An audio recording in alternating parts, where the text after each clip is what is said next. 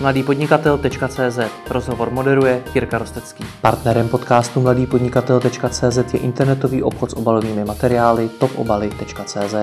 Pokud hledáte rychlého dodavatele krabic, obálek či bublinkových folií, navštivte internetový obchod topobaly.cz. Influencer a social media specialista z agentury Fragile, Michal Kotek. Ahoj. Čau. Mě když tě poprvé představili, tak mi o tobě řekli, že jsi influencer. Co si pod tím pojmem mám vůbec představit? No, myslím, že v dnešní době to není jako těžký si pod tím něco představit. Je to spíš o tom, že influencer je člověk, který má nebo může mít vliv na sociálních sítích, může ho mít velký, malý, je to asi záleží na tom člověku, jak... To mě na tom právě zajímá. Od kdy si člověk dokáže říct, eh, nebo si o sobě vůbec může říct, že je influencer, protože vliv na sociálních sítích máme všichni. Když máš 20 přátel, tak na ně máš nějaký vliv. To znamená, od kdy jsem influencer? Já si myslím, že tenhle termín je teď takový hodně moderní, ale že se spíš začíná používat v tu dobu, kdy ten člověk začíná spolupracovat s nějakýma značkama, který ho oslovuje, který on hmm. prezentuje. Hmm. Samozřejmě, jak jsi říkal, tak influencer je vlastně každý, kdo, já nevím, fotím si jídlo, označím restauraci nebo cokoliv, může to udělat mé máma, tím pádem už se stává influencer, protože podpořila tu restauraci a, a už je influencer. Ale ten vliv si myslím, že je třeba až od nějakého počtu sledujících, větší samozřejmě a hmm. asi tak. Popiš mi tu tvoji práci jako influencera, kde seš influencer, jak velký seš influencer a podobně? Já nemyslím, že to je úplně moje práce. Hmm. Samozřejmě to nějaká část třeba mýho života, protože jsem na Instagramu už téměř od začátku, vybudoval jsem si tam nějakou svoji fanouškovskou základnu a těm lidem dávám nějaký svůj obsah. A teď jsem zapomněl úplně tu otázku, na kterou se ptal. Kolik lidí třeba oslovuješ? Sleduje mě 20 tisíc lidí, což to číslo je dneska už třeba i zavádějící, protože hodně lidí je ze zahraničí, sleduje mě reálně podle mých svých statistik vidím, že těch Čechů je třeba nějakých 20-30% mm-hmm. z těch 20 tisíc. Takže to číslo. To znamená, to že tě sledují reálně prostě třeba jednotky tisíc lidí. Tak, přesně. Zmínil jsi Instagram, to znamená, že funguješ jenom na Instagramu? Přesně tak. Já jsem ani jiný sociální sítě nerozvíjel svoje nikdy. Začalo to vlastně tím, že jsem si stáhl aplikaci před osmi lety, hmm. kdy, kdy Instagram vyšel. Ten, ten Instagram se nějakým způsobem začal jako objevovat Zjistil jsem, že tam přidávat fotky, že tě sledují ty lidi, když ty fotky jsou hezký, takže tě sleduje víc lidí a tak. Takže od té doby to nějak jako si rozvíjím, ten Instagram a... Hmm. Proč jsi nešel na nějakou další platformu? Uh, asi mi přišlo, že ten, ta jedna síť mi stačí, nebo mě aspoň osobně. Chápu, že jiní lidi mají YouTube, Twitter a budou všude to svý povědomí o sobě, o té svý značce, ale mně stačí ta jedna síť, protože tvorba toho obsahu je dneska už dost náročná, aby byl nějak ten obsah prostě zajímavý pro ty lidi a asi bych to časově prostě nestíhal, že bych se věnoval ještě natáčení videí na YouTube, do toho práce, do toho přemýšlet, co vyfotím jako o víkendu na Instagram hmm. a bylo by to asi hodně náročný. Hmm. Rozumím. Přijde mi, že každý ten influencer by měl mít nějaké svoje téma. Někdo se specializuje na hry, někdo na kosmetiku a podobně. Tak co je tvoje téma? Moje téma je příroda, krajinky a tak. Já hodně jezdím o víkendech po českých horách a všude možně.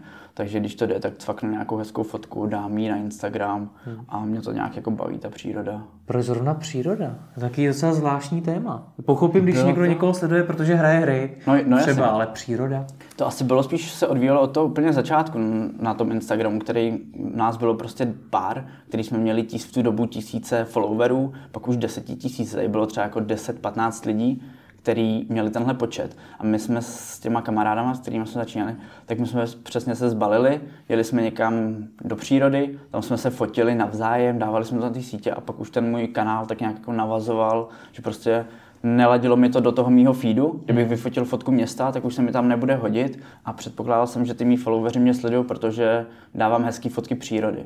Tak hmm. kdybych tam nazdílel město, tak už se jim to třeba nebude líbit, ubydou ty flowveři a tak. Takže už to téma jsem si tak nějak historicky nastavil a teď už ho jedu pořád. No ale ono to není jenom o tom, že ty vyfotíš nějaký strom. Ono je to o tom, že ty tam nějak seš na té fotce. Ne vždycky, já Ne ne se vždycky? třeba ten svůj profil snažím tak střídat, že prostě čistě příroda, hmm. čistě fotka s člověkem nebo s někým, aby zase tam byla ta lidská interakce. Přece na ty lidi to působí víc, než když tam nějaký jenom kopec a něco, hmm. něco tam. Ale vysvětli mi, proč to lidi sledují, protože, jak říkám, pochopím, když to sledují, když někdo hraje hry, nebo když eh, toho člověka třeba zajímá moda, je to jeho koníček, ale tady se bavíme o přírodě.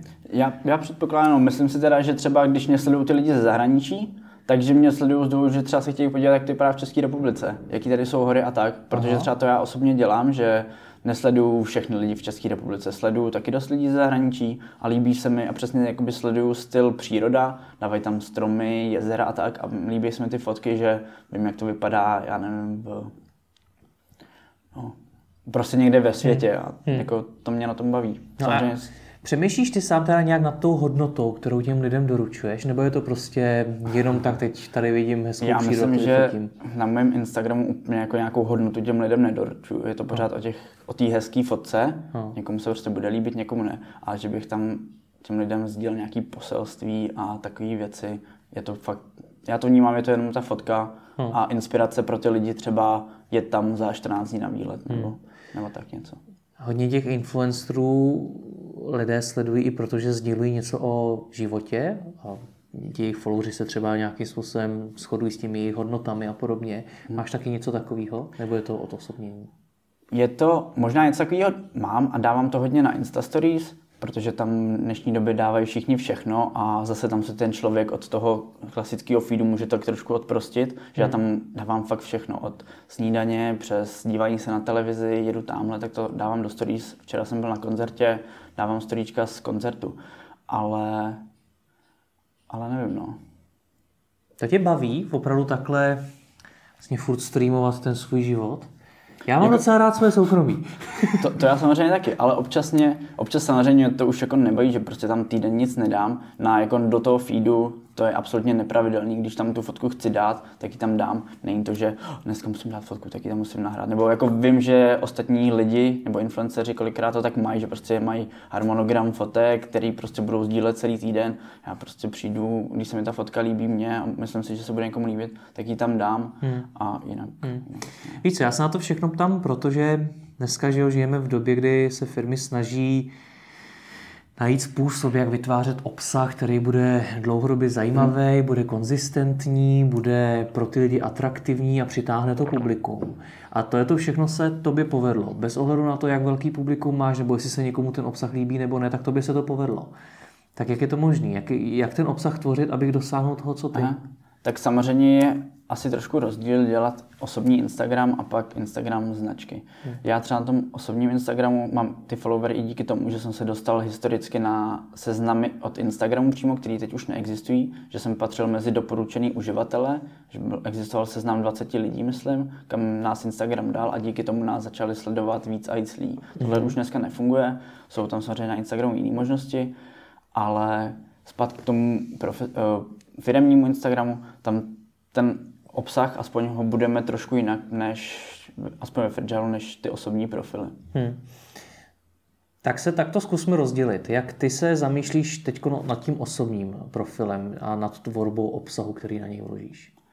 Nad, přímo nad tím svým, jak už jsem říkal, jedu do přírody, nafotím sérii 30 fotek, vyberu si jednu a tu tam dám. Když tohle pominu a přeskočím na firemní Instagramy ke klientům, tak tam už máme nějaký plán, nějaký témata, který potřebujeme rozvíjet. Klient má prostě zadání, jaká kampaň teď poběží a tak. Takže my na to my se musíme soustředit, musíme ten obsah přizpůsobit tomu, zapojit do toho vhodné produkty, případně do toho zapojit vhodný lidi, kteří se nám do toho budou hodit. A, a v tom je asi ten největší rozdíl. Ještě mi od toho osobního neutíkej, protože samozřejmě chápu to, že vyfotíš přírodu, vybereš fotku, dáš ji tam, ale na druhou stranu ty do toho musíš vložit i nějakou tu komerci, ty partnery. A to mě právě zajímá, jak, jak ty do té přírody dokážeš dát to, co ti vydělává ty peníze.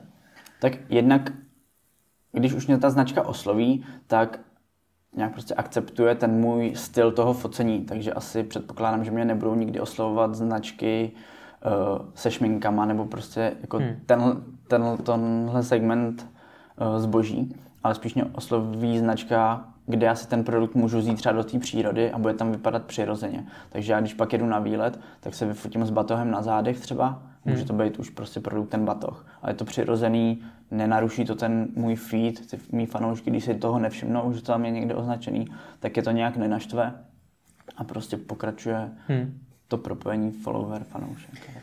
Opravdu tě no, platí to, co říkáš, že tě neoslovují firmy, které jsou úplně mimo, mimo to, o čem ty tvoříš?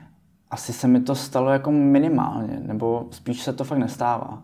Už dneska ty značky nebo tak asi vnímají přesně tohle rozdělení, že sice asi chtějí pát nebo dávat ty věci prostě všem lidem, aby měli co největší zásahy a tak, ale asi vnímají, že každý ten profil má nějaký téma a na to by se měli i zaměřit. Tak já nevím, když bude fashion blogerka, která nebude mít psa, tak asi neosloví značka s krmivem pro psy a podobně. Hmm. Nebo aspoň tak to vnímám já a tak my to děláme samozřejmě. Hmm. No podle čeho ty si teda vybíráš ty partnery? Chápu, že ti to musí zapadat do toho konceptu tvýho. Máš tam ještě nějaký další kritéria? Určitě. Jednak to musí, ta nabídka musí být prostě zajímavá, pro mě výhodná, třeba i pro toho, kdo mi to nabízí, aby z toho měl vlastně obě ty strany užitek. A asi jde, bude i hlavně o ten produkt, který jako ne, nevezmu si na spolupráci produkt, který pak hodím do skříně a už s ním dál nebudu jako manipulovat nebo tak. Vždycky si tu spolupráci beru i tak, že ten produkt pro mě má být užitečný a já už ho můžu nějak jako dál využívat. Hmm. To je to, co říkáš, tak mi taky řekla už řada i jiných influencerů hmm. a v podstatě z toho vyplývá to, že máte z čeho vybírat že fakt můžete mít jako docela tvrdý kritéria, jestli se ti to líbí, jestli se ti to nelíbí, jestli to dáš do skříně nebo nedáš. Je to znamená, to že těch nabídek je hodně. Je to tak, já třeba těch nabídek nemám tolik, ale ty lidi, s kterými my spolupracujeme, nebo který já osobně znám, tak prostě mají zahlcený Instagram direct zprávy eh, nabídkama od značek, přesně všeho druhu, protože když ten marketing té značky dělá třeba někdo, kdo se v tom tolik neorientuje, tak se snaží to prostě prodat, snaží se na sbírat u té fotky nejvíc lajků a tak. Hmm. Takže... Hmm. Jak v této směti nabídek vyniknout?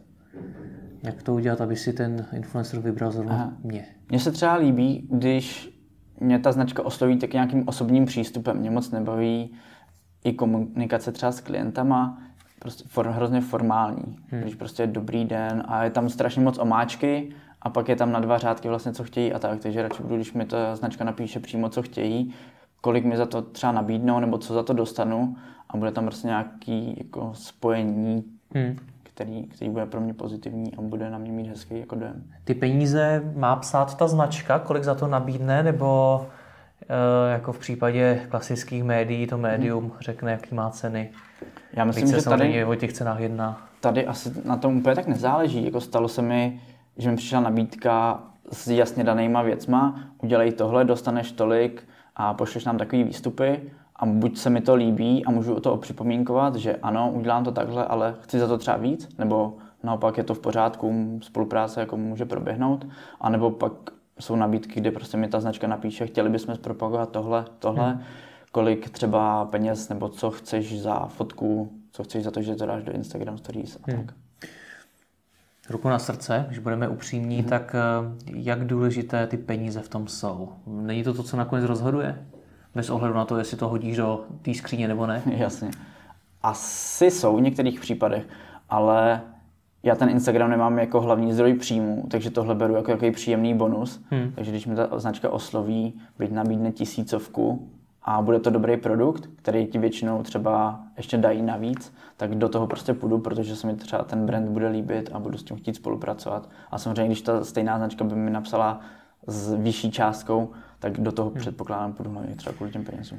No a u těch eh, influencerů, se kterými spolupracujete, kteří jsou třeba větší, tam vnímá, hmm. že to je, že mají stejný přístup, nebo jdou víc hmm. po penězích, méně po penězích? Myslím, že tam jdou hodně po penězích. Hmm. Konkrétně třeba youtubery, který zapojím do kampaně, tak tam jsou to kolikrát i desítky tisíc eh, za videa a to jsou takové jako nižší částky. Hmm. Kdy si ten člověk fakt řekne za dvouminutový video dost velkou částku. Jako třeba 80 tisíc? Třeba 80 tisíc, a... není problém. Ale netýká se to těch největších? Týká, ale občas tohle jsou schopní napsat i lidi, kteří nemají takový zásah. My samozřejmě podle čísel vidíme, hmm. Co jako je schopný ten člověk oslovit a už je to spíš tím, že ty lidi ne, že by byli přehlcený, ale i tyhle jako menší lidi to vidějí u těch velkých, tak jsem si říkal, já chci taky t- tak být. A prostě tak si řeknu tolik. A občas se tam jako v kanceláři občas prostě smějeme, co ten člověk schopný si říct za jeho práci, která kolikrát nemusí být ani jako dobrá, že? Hmm. Což mi za začátku musíme něco ovlivnit. Všechno by mělo mít nějaký zákonitosti, mimo jiné to i jak se určuje cena. Hmm. Tak co určuje cenu v případě youtuberů a dalších influencerů? No, s cenou je tak asi takový složitější. Necucají si to z prstu? Oni? No, právě. Teoreticky cucaj, ale asi to budou mít založený na předchozích spolupracích, kolik třeba dostali za pět fotek, jedno video a tak a podle toho si to předpokládám nějak vypočítají, hmm. že teď, když někomu chci něco nabídnout, tak si řeknu tolik a neřeknu hmm. si desetkrát tolik. No a z vaší pozice, z pozice toho zadavatele? Tak samozřejmě máme většinou od, ba- od klienta budget, hmm. kterým, s kterým musíme vít a máme třeba podmínku, že musíme oslovit tři, čtyři influencery, takže i proto se rozhodujeme pak, jestli oslovíme ty největší, hmm. nebo vezmeme víc z těch menších a ten budget prostě utratíme efektivně tak, aby jsme nezískali jedno video, který ve finále nebude třeba tak dobrý nebo, hmm. nebo tak. Tohle to trošičku zní tak, že máte ten budget a vyberete jakýkoliv influencery, který teda jsou relevantní, hmm. nemyslím jako úplně mimo, ale z těch relevantních bez ohledu na jakýkoliv další kritéria? Nebo jsou při tom výběru ještě nějaký další kritéria? Určitě jsou. Jednak asi největší kritérium je cílová skupina, hmm. kterou si prostě většinou vyžádáme už předem před tou spoluprací, protože chceme vědět, k komu mluvíme a i když ten člověk natáčí takový amakový videa, tak reálně ho můžou sledovat úplně jiný lidi, než to vypadá. A hmm. pak, když by my jsme nabídli nějaký produkt, tak to prostě nebude pro tu cílovku daný, to, nebude to mít žádný efekt. Hmm. Takže těch kritérií je určitě jako několik. Čeho se přitom chytáte, jestli vůbec ta investice je efektivní do toho daného influencera? Je to, já nevím, počtem teda zhlédnutí, který v přepočtu na peníze, nebo čím to je? Mm-hmm. Ještě Když taky to zkusím upřesnit, do toho otázku. Přijde mi, že občas ty firmy prostě vezmou velký balík peněz hmm. a takhle ho mrsknou mezi influencery a většinou se jim to ani nevrátí, že prostě vůbec neví, jakou, jakou ta investice hmm. bude mít návratnost. A tak mě zajímá, jak na tu návratností přemýšlíte vy a jak ji vůbec kontrolujete, aby nějaká byla. Tak tohle se zase liší hodně produktem hmm. a kampaní, kterou děláme. Jednak děláme uh, pro PilotPen, kde zapojujeme lidi, a naše kampaně jsou schopné vyprodat sešity před, když je back to school. Děláme to teď už po druhý, zapojili jsme několik youtuberů a tam se ty peníze vyplatí do toho investovat, protože prostě jsou zpátky na těch prodejích sešitů. U některých dalších značek je to čistě o budování podvědomí o té značce a klient je s tím třeba smířený, že je, když tomu člověku danému dáme tolik a tolik peněz, že se to nepromítne hned, že by skrz jeho Instagramový post přišlo zpátky 10 objednávek. Hmm. Ale je to nějaké budování podvědomí o té značce, zase ty lidi uvidí toho influencera, že má tuhle značku a třeba si ten produkt i koupí, protože jeho oblíbený člověk to používá. Hmm, což je dost nehmatatelný. Když si teda představíš, že poslouchám tohleto video, poslouchám to, co ty říkáš, tak eh, a přemýšlím o tom, hmm. že bych zkusil do svého marketingu zapojit influencery tak jak mám přijít na to, kdy to dává smysl? Zda to vůbec dává smysl. Co bys mi poradil? Hmm. No jednak to určitě vyzkoušet, klidně s menším budgetem, s menšími influencerama, zkusit si, jak, jakou budou mít odezvu a případně, když to bude fungovat, když ten produkt bude tak dobrý, že když to někdo prostě vyzdílí, tu věc, tak ty lidi, bude nějaká zpětná poptávka, tak bych do toho šel jako ve větším měřítku a hmm. tak. A někdy to je čistě jako střela na slepo, že vyzkoušíme, bude to fungovat. Hmm. A, tak. Garantují ti influenceri nějak ty výsledky, nebo prostě vezmou peníze bez ohledu na to, jestli to vyšlo nebo nevyšlo? Uh, samozřejmě oni můžou garantovat čísla, které změří podle svých statistik a s tím my si musíme vystačit, nebo s tím, s tím pak dál pracujeme. Samozřejmě další garantované výsledky jsou jednak ten jejich obsah, který oni nám pak přístupní a tím vlastně cel, celá spolupráce jakoby končí. No, že... Hmm. Hmm. Co dělají v tom firmy nejčastěji špatně při výběru těch hmm. influencerů? Já si myslím, že občas si ty značky vyberou přesně nevhodného influencera. Hmm. Myslím, že byla teď nedávno kauza s elektronickými cigaretami nebo něco takového, hmm. kdy vlastně ta značka zapojila uh, influencery, který reálně měli pak, nebo mají jejich cílová skupina, jsou prostě 13-letý děti, jak říkal třeba o tom, že hrajou hry, tak to je jejich cílovka. Tam si úplně ne, jako nedokážu to spojit, že prostě ten youtuber se prezentuje s tou značkou, dělá tomu reklamu a reálně ho sledují 13 letý děti, tak to mi přijde dost nevhodný hmm. a jako špatně, špatně zvolený. No. Hmm. Ještě něco dalšího tě napadá z těch chyb? Tak těch chyb může být fakt asi hodně, ne od nerelevantního obsahu přes tuhle tu cílovou skupinu a kolikrát to nejde jakoby ani odhadnout dopředu třeba, nebo jako ty chyby asi jo, ale třeba ta spolupráce s tím člověkem může být kolikrát jakoby náročná. Stalo se nám už několikrát, že prvotní jakoby komunikace, všechno v pořádku, vyměňujeme si maily, zprávy a tak, pak najednou to pomalu utichá, buď ten člověk třeba dostal produkt a už ta komunikace je prostě strohá, nebo třeba i nedodá výstupy, nebo ne takový kvalitě, jako je slíbil. A to pokud už je problém, musíme to řešit, vysvětlovat klientovi, že ten člověk jako neudělal to, co měl hmm. a je to takový blbý. A to se samozřejmě nedá odhadnout dopředu. Ale máme tabulku na rebely s černýma puntíkama, takže už pak se těmhle lidem vyhýbáme a oni se vlastně připravují o další možný spolupráce.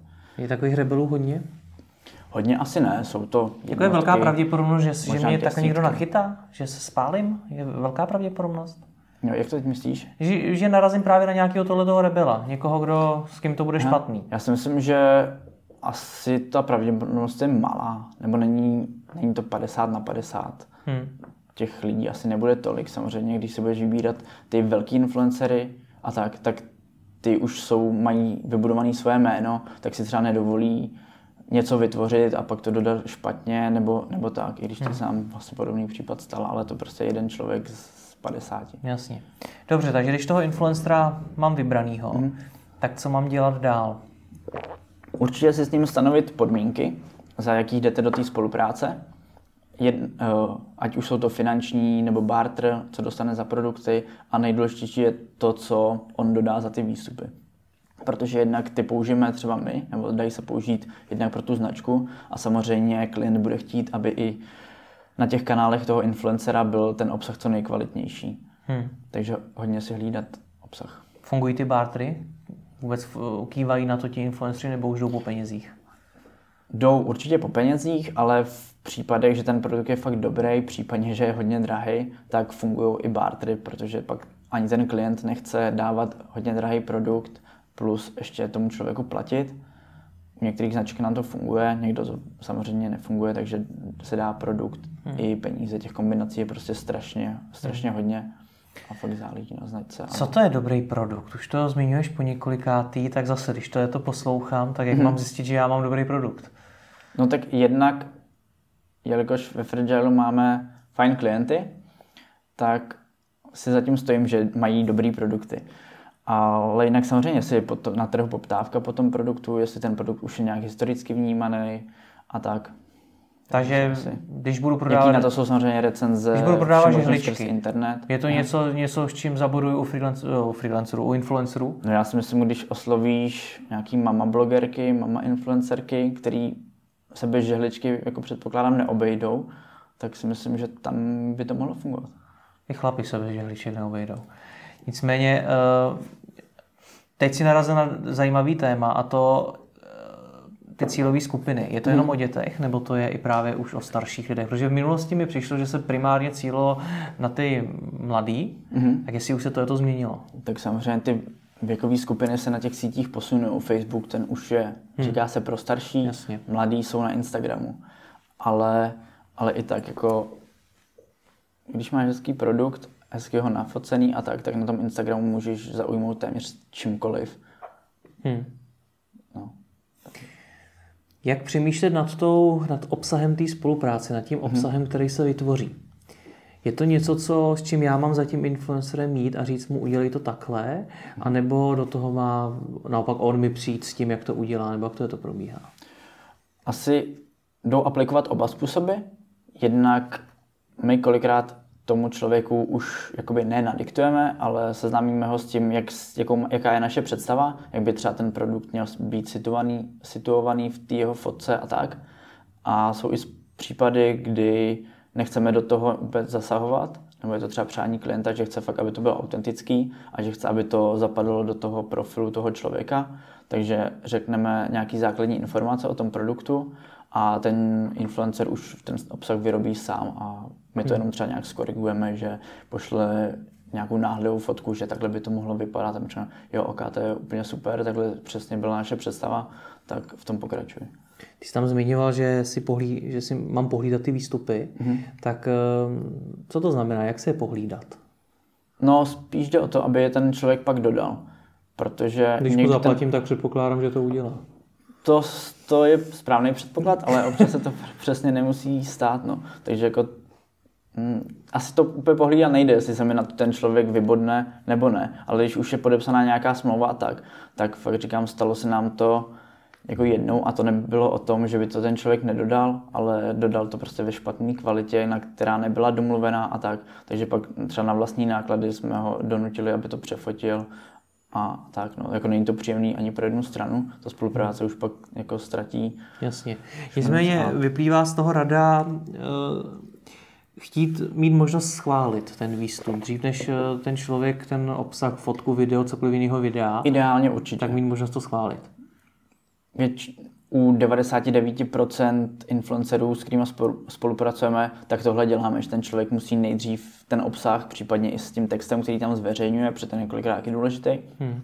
Pokud jde o třeba o nějaké techničtější věci, tak nám ho musí poslat, my ho ukážeme klientce, a klientka řekne jo, nebo tohle trošku změnit a pak dáváme zelenou a už to může jít na sociální sítě. Jsem si vždycky myslel, že ti influenceri si právě hodně cení té svobody, toho udělat hmm. to tak, jak oni chtějí. A tady se vlastně bavíme o tom, že jednak já jim můžu říct, jak to mají udělat, ještě k tomu, když to teda udělají oni, jak já to budu schvalovat, hmm. tak jak velkou míru té svobody oni vlastně chtějí?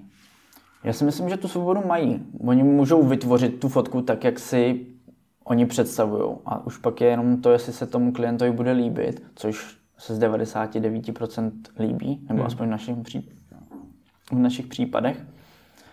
Takže si myslím, že ta svoboda v té tvorbě tam pořád jakoby je. Já vím, že se bavíme obecně, nebavíme se nad nějakou konkrétní případovkou, nicméně zase, jak chtít, aby byl ten můj produkt prezentovaný na té fotce? Mm-hmm. Máš ty nějaký rady ve stylu, měl by být vlevo dole nebo něco takového? Měl by tam být velký, Aha. měl by tam být malý, nebo taky takovýhle praktické rady? Jasně. Tak když to trošku přetočím na třeba značku, s kterou já mám na starosti mm-hmm. a mhm. spolupracuji s, mm, na ní s influencerama, tak je to o tom, aby ten produkt byl jasně viditelný většinou, v tom popisku, aby byly nějaký, ne třeba úplně násilný nebo jasně viditelný znaky toho, že popisují ty lidi ten produkt, nebo že ten post je o tom produktu. A třetí věc je, aby ten produkt prostě vypadal přirozeně na té fotce toho člověka, aby to prostě nebylo něco postaveného a to je konec, mm, aby to nezapadalo těm lidem do toho feedu a tak. Hmm. Takže si myslím, že to jsou asi kritéria. U řady influencerů vnímám, že tu reklamu třeba v té fotce mají, ale v mhm. podstatě se tváří, jako kdyby tam nebyla. Že to je skoro omylem, že vyfotili ten kelímek s takovým logem a podobně. Tak dneska už je to povinný označovat reklamu v, na hmm. sociálních sítích, v příspěvcích. Instagram je k tomu i přizpůsobený, že může ten člověk označit partnerství s danou značkou. Dost se to neděje, teď na to dost influencerů i poukazuje, že ty spolupráce jsou, ale neoznačují se Někomu, myslím, tohle označování třeba zatím nemusí fungovat, protože hmm. samozřejmě Instagram ty novinky a všechny tyhle funkce pouští do světa postupně, takže jsem u, do, u pár lidí už viděl, že dávají třeba před ten text toho příspěvku hashtag spolupráce, aby tím jako nebo obrandovali, hmm. hmm. tak, nebo přesně obrandovali ten post, že to je prostě placená reklama a aby hmm. jako ty lidi to věděli. Co to s tím udělá? Nebo co to s tím udělalo? Protože já vím, že řada firm se samozřejmě bojí, hmm. když investuje do nějakého obsahu, toho označení, že to je komerční sdělení. Tak uh, změnilo to nějak efektivitu takovéhle reklamy? Já si myslím, když jsem projížděl pár lidem teď profily, kteří tohle dělají, tak jsem neviděl, že by ty příspěvky měly o tisíce méně lajků a tak, protože pořád ten Instagram je o, tom, o té fotce, hmm. takže já první vidím tu fotku a když mě ta fotka zaujme, tak ji o lajku a v dalším případě si přečtu, co teda u ní je napsanýho. Hmm. Takže to, ta textace tam. Co ti napsat? Existují nějaký typy rady, co k té fotce napsat? Tak asi, asi je to na každým, co tam chce psát, nebo když už je to se bavíme o té spolupráci, tak samozřejmě by tam mělo za, zaznít něco o té spolupráci nebo třeba o tom produktu, ale pak už to asi je na těch lidech. To mě právě zajímá, že tam mám popisovat, že ta moje žehlička je dobrá v tohletom, tohletom, tohletom, anebo hmm. jestli naopak se odprostit od toho popisu produktu k něčemu jinému, nebo jestli to tam třeba vůbec nerozepisovat, stačí, že je to na té fotce a podobně. Asi jde aplikovat víc případů. Můžeš tam napsat, že tahle žehlička je nejlepší na světě, protože to tak třeba bylo zadaný, nebo i ty jsi si vyzkoušel a fakt jsi o tom přesvědčený, nebo tam můžeš napsat sloh o tom, že žehlíš prádlo a někde nenápadně tam zmíníš, že ho žehlíš s touhle a touhle žehličkou, že už to nebude... Co funguje vlastně nejlíp to... podle tvých zkušeností? Máš těch spoluprací za sebou už hodně, hmm. tak eh, co funguje nejlíp? Já popravdě si myslím, že třeba to kopy mm, kolikrát nehraje takovou roli, že fakt je primární ta fotka, hmm. ale já asi u sebe neřeším, nebo neřešil jsem nikdy, že by mi někdo napsal, že ten popisek nebo toho produktu je jako je špatný, nebo že se jako neslučuje s něčím. Hmm. Co od toho mám očekávat? Když se pustím do té spolupráce s influencery, hmm. tak eh, co mám vlastně očekávat? Mám očekávat to, že ten den vyprodám sklady, protože to je nějaký velký influencer, nebo hmm. mám očekávat, že se mi jenom zdvojnásobí počet fanoušků na Facebooku, nebo co mám očekávat? To, tohle je prostě případ od případu. Někdy se to hmm. může stát, jak už jsem zmiňoval s tím pilotmenem, když vypustíme kampaň, která trvá několik týdnů, tak reálně se pak ty sešity vyprodávají. A někde to je zase čistě o tom budování toho brand awareness a celkově podvědomí o té povědomí o té značce. A někde samozřejmě na ty posty pak jsou reakce typu že si to ty lidi třeba koupí, nebo že jsme jim pomohli ulehčit rozhodování, že chtěli tyhle sluchátka třeba, hmm. nebo tam ty, ale že si vezmou tyhle, protože se jim líbí fotky, hmm. co, co dáváme a informace o nich. Všímám si u řady značek, že to není o tom koupit si jednu fotku, ale je to o nějaký dlouhodobý spolupráci, kde hmm. se ten influencer stává ambasadorem té značky. Dává to větší smysl nebo fungují i ty jednorázovky? Já si myslím, že řada značek už teď přechází na ty dlouhodobé spolupráce. Dřív fungovalo, nebo dřív jsem se právě setkával s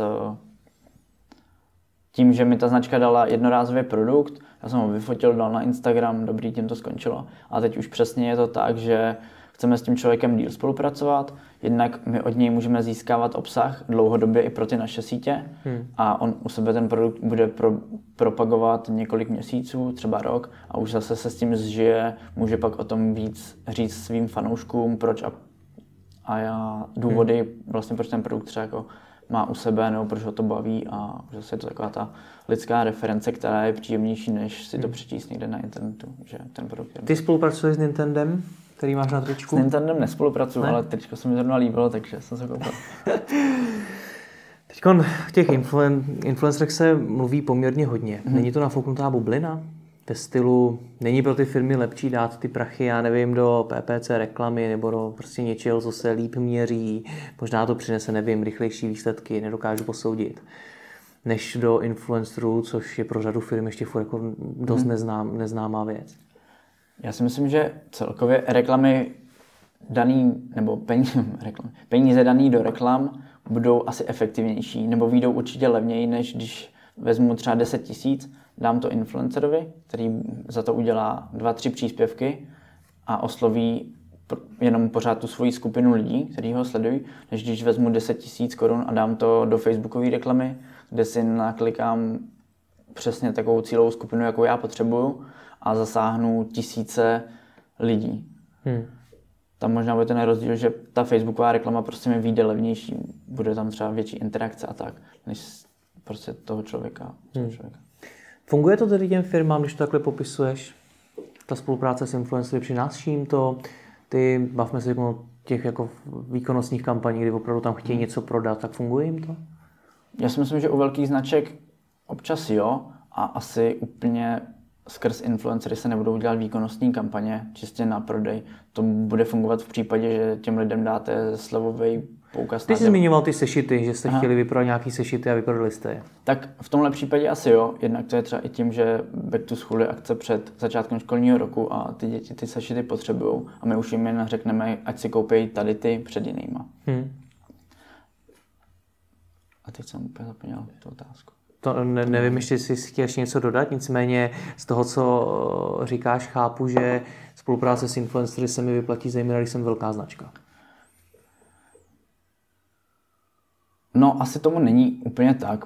Já když budu, bych si teď založil značku, dejme tomu třeba nějaké oblečení, tak se ho budu snažit dostat mezi lidi všemožnýma způsobama, tak aby to působilo, že ta značka už třeba je díl na trhu a cokoliv je s tím spojenýho. Takže já bych určitě si i se začínající značkou vytipoval lidi, kteří pro tu značku budou vhodní a nějak mi ji pomůžou rozjet, nakopnout, aby se o tom prostě dozvěděli lidi i přirozenou cestou a nejen tím, že jim na Facebooku budou vyskakovat reklamní posty.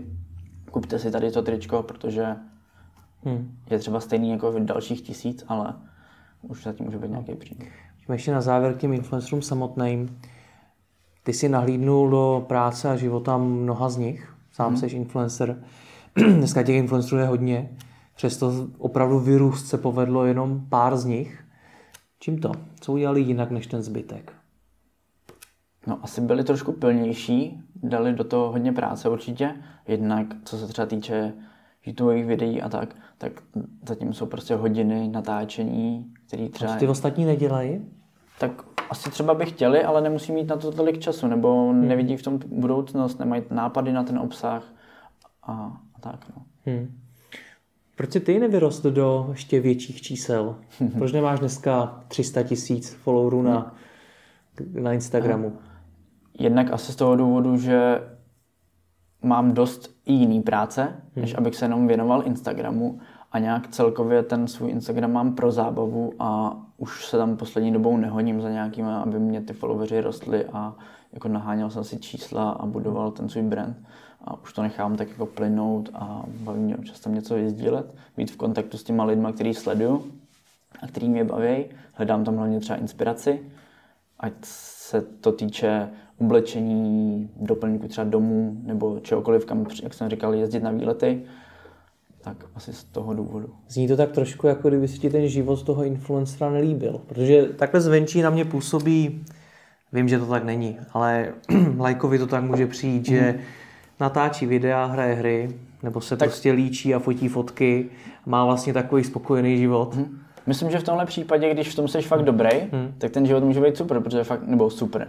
Na jednu stranu super, na druhou ne, protože neděláš nic jiného a na nic jiného už nemáš čas, protože ty fanoušci jsou hladoví a pořád chtějí obsah a pořád chtějí víc toho obsahu a tam ten seriál je přestane bavit, tak musí začít vymýšlet něco nového a je to o neustálý komunikaci s těma fanouškama a tak. A Hm. A tebe to neláká teda. asi úplně ne. Já tam mám těch pár svých kamarádů, kteří mě sledují, pro ty občas vytvořím něco zábavného, co si pak dám do prezentace, když hmm. někde třeba přednáším o Instagramu nebo tak něco.